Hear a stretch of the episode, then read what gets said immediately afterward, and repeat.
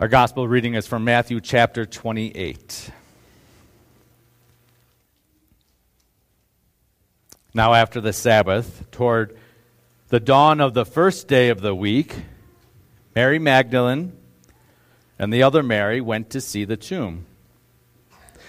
And behold, there was a great earthquake, for an angel of the Lord descended from heaven and came and rolled back the stone and sat on it.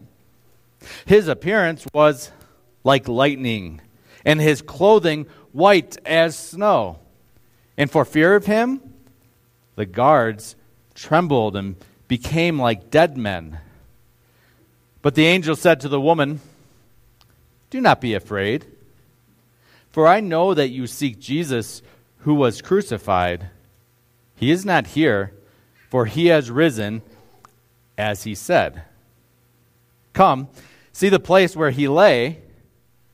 Then go quickly and tell his disciples that he has risen from the dead. And behold, he is going before you to Galilee. There you will see him. See? I have told you. So they departed quickly from the tomb with great fear and great joy and ran to tell his disciples. And behold, Jesus met them and said, Greetings. And they came up and took hold of his feet and, they, and worshiped him. Then Jesus said to them, Do not be afraid. Go and tell my brothers to go to Galilee, and there they will see me. This is the gospel of the Lord. Hallelujah, Christ is risen. Hallelujah. This morning, when we got up, the kids were excited that it was Easter and excited because, well, they know their dad told them that they should be excited today, but also excited because they got to search for Easter baskets, right? And so we came upstairs and we were on the main floor, and Eden told them, you all, each of you, have your own Easter basket. However, Asher, our youngest, his was on the basement floor. That was the place of his basket, and he had to find it down there. Isaac, our middle child, his was on the main floor. He had to search for the basket there, and then Joy, her basket was was upstairs. That was the place where it was located. And they, they searched for it uh, joyfully, excitedly, because they knew when they found their basket, what were they going to find? Goodies, right? Chocolate. what else? Any, any, I'm sorry, did someone say chocolate? Yes, yeah, good. Uh, uh, candy, right? The boys got um, some Pokemon cards. They got some Legos, right? Uh, peeps, I don't know, there's various opinions um, uh, about peeps. Is that what you want to find in your Easter basket? You you be the judge there. But they were excited about that. Joy got some some uh, lip gloss and a squishmallow thing, stuffed animal that she she was able to sleep with, and and they were they were excited to go to those places and to find their Easter baskets. This past Lent, these past few weeks, we have been uh, going through a series called Places of the Passion, and we have taken some time looking at the various places that Jesus went that week leading up to Easter. Places like the upper room, places like the Garden of Gethsemane, places like Caiaphas's home and Pilate's judgment hall and ultimately Golgotha, where he was nailed to the cross. We can see here, well, let's see. Oh, you know what? I didn't put that one in. All right, I, did, I didn't put it on our map, and I'm sorry. Uh, anyways, those of you who have been with us know that, that we have seen a map of Jerusalem and kind of followed all the places that Jesus has gone. Jesus today, we go to that place, we follow him to that place of the empty tomb.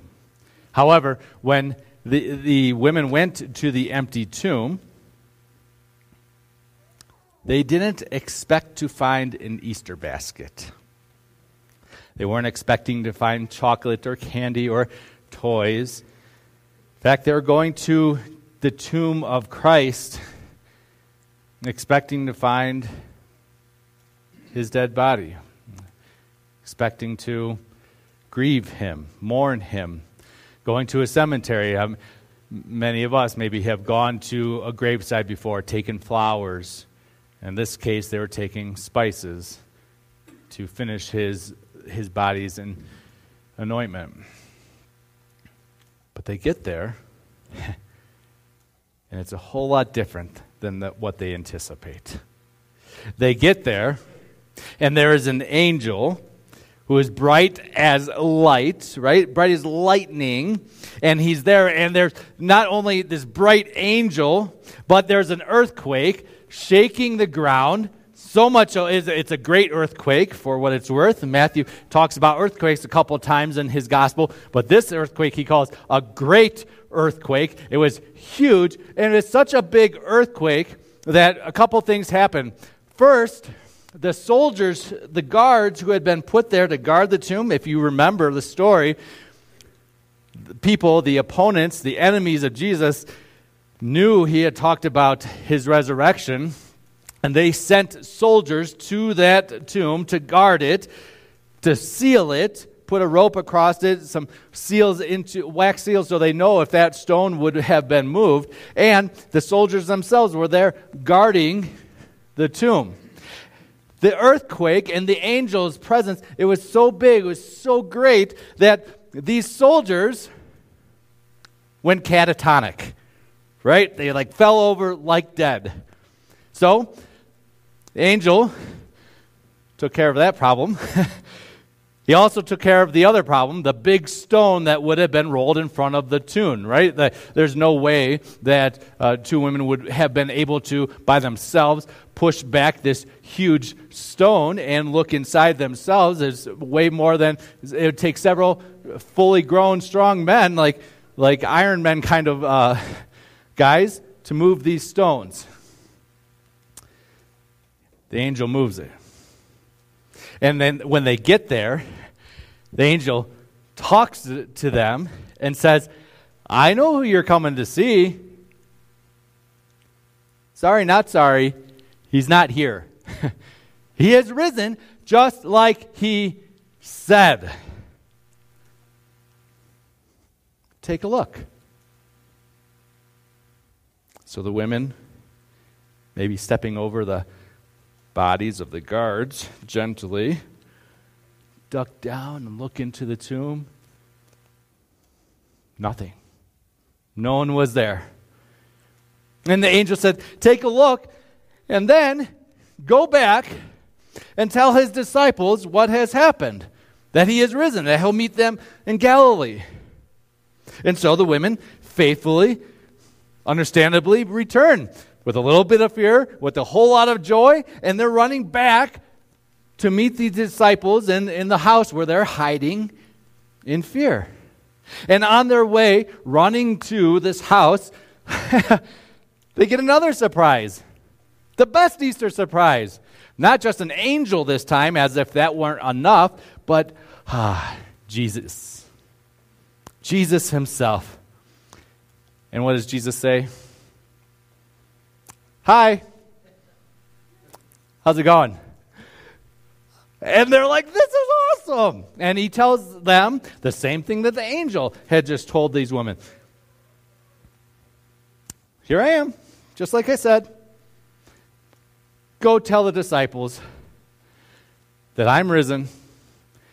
Meet me in Galilee. And so they run and run. After, of course, they fall down and worship Jesus by grabbing his feet.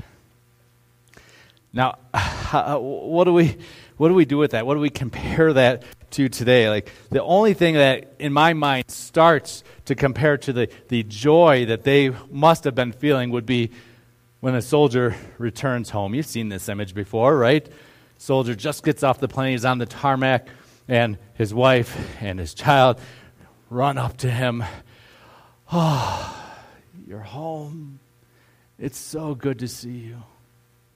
Now, of course, this analogy can only be pushed so far because the soldier didn't die. The soldier just came home from what could have been a precarious situation. Jesus, he dies and he's resurrected. And his resurrection, it changes things. It changes the whole world. So this when they go to this great place and see the empty tomb and then they see the angel and then they, they see Jesus, the disciples and the women, their lives are changed. Our world is changed. There is, as I see it, no other explanation for things that have happened between then and now except that Jesus Christ is risen from the dead. Alleluia, Christ is risen.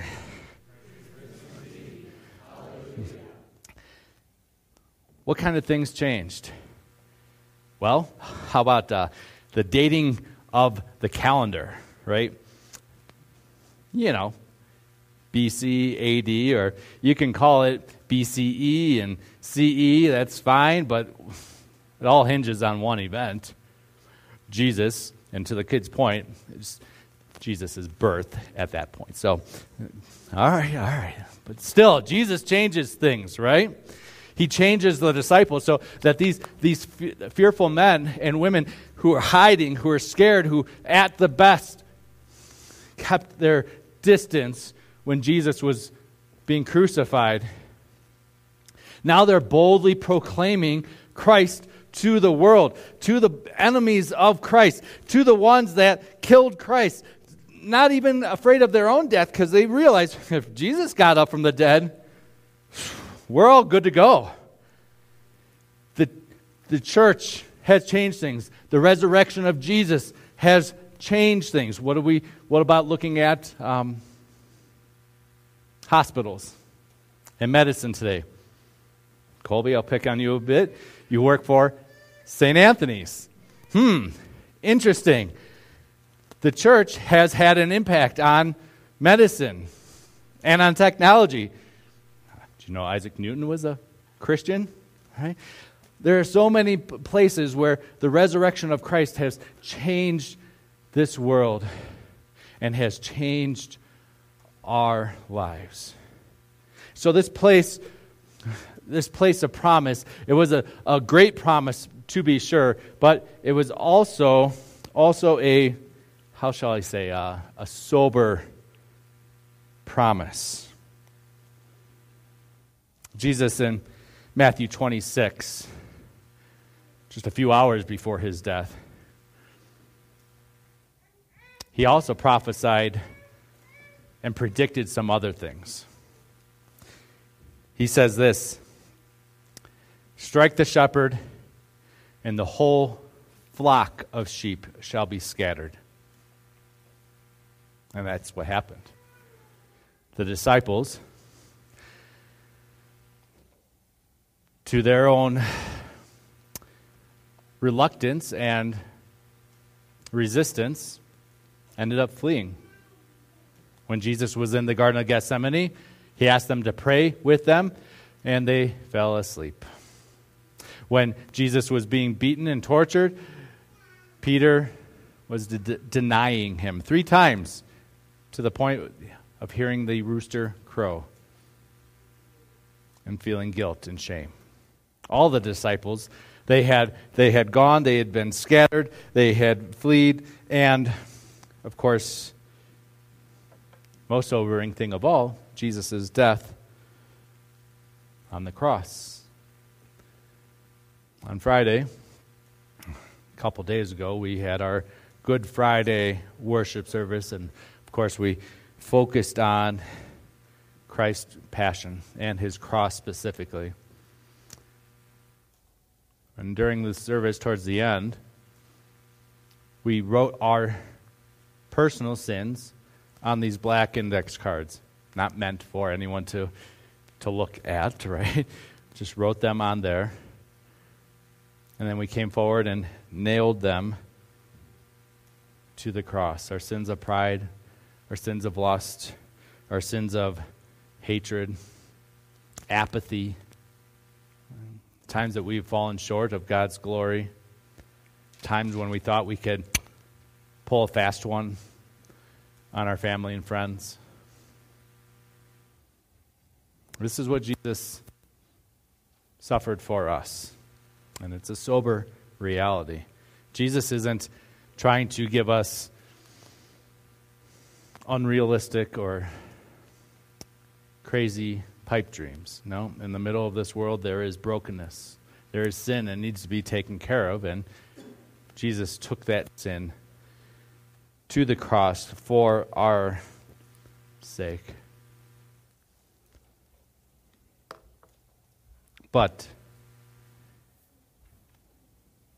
the promise of Christ continued.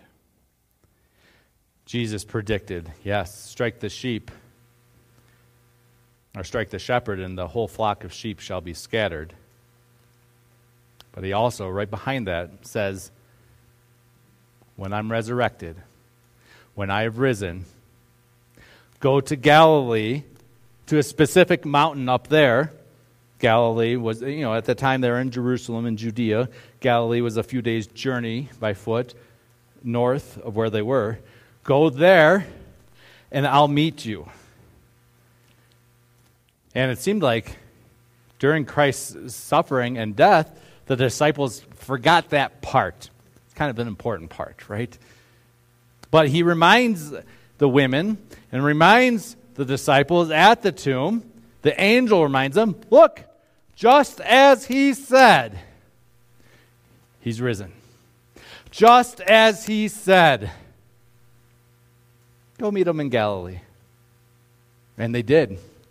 And they were restored. They were forgiven. They were given the grace of our Lord, the mercy of our Lord. They were given the Holy Spirit. They trusted that if, if Jesus could keep that promise, that promise of resurrection, that he was good for his word with his other promises. He was trustworthy. And so when he said, Go to Galilee, what did they do? All right, we're going. Right? I think of uh, my wife Eden and I. Uh, how many here are familiar with the Myers Briggs uh, uh, inventory? Anyone? It's kind of a personality inventory, right?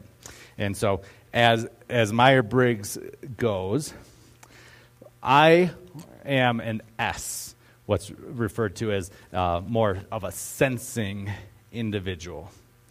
Eden, she's not an S, she's an I.